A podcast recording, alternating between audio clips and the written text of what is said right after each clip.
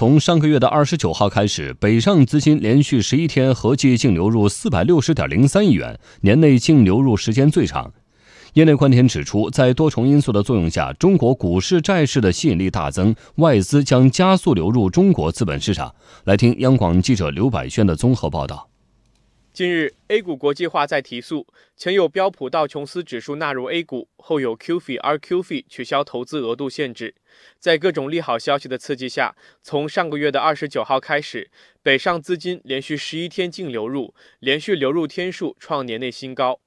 具体来看，二十四个申万一级行业的持股数量有所加仓，其中十六个行业持股数量增幅超过百分之五，占比近六成。采掘行业最新持股数量合计十二点六九亿元，增幅居首，其次是机械设备、电气设备行业。另外，银行、有色金属及建筑材料等多个行业持股数量都增加百分之十以上。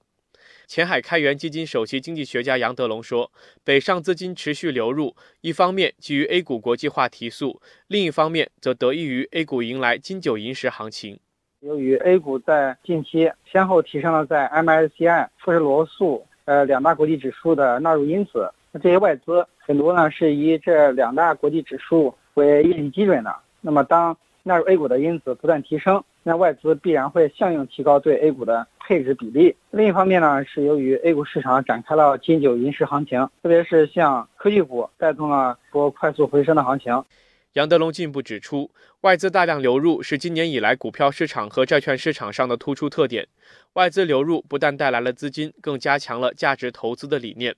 在美国经济可能陷入衰退、欧洲经济有所疲软的背景下，中国的经济增长相对平稳，股市和债市的国际化水平不断提高，吸引力大大增强，外资将加速流入中国的资本市场。今年外资不仅大量流入中国的股票市场，而且大量的流入中国的债券市场。那么今年上半年，我国债券正式纳入彭博、巴克莱债券国际指数。那么和 A 股市场一样，我国债券市场呢也越来越国际化。那么外资流入资金量呢明显加快。这一方面是由于我国对外开放的步伐在加快。节前。外汇管理局取消了 Q 费和 RQ 费的投资额度限制，显示出我国对外开放的决心。在沪港通、深港通以及债券通开通之后，外资进出中国资本市场的通道已经完全打通，外资势必会加速流入中国的股市、债市。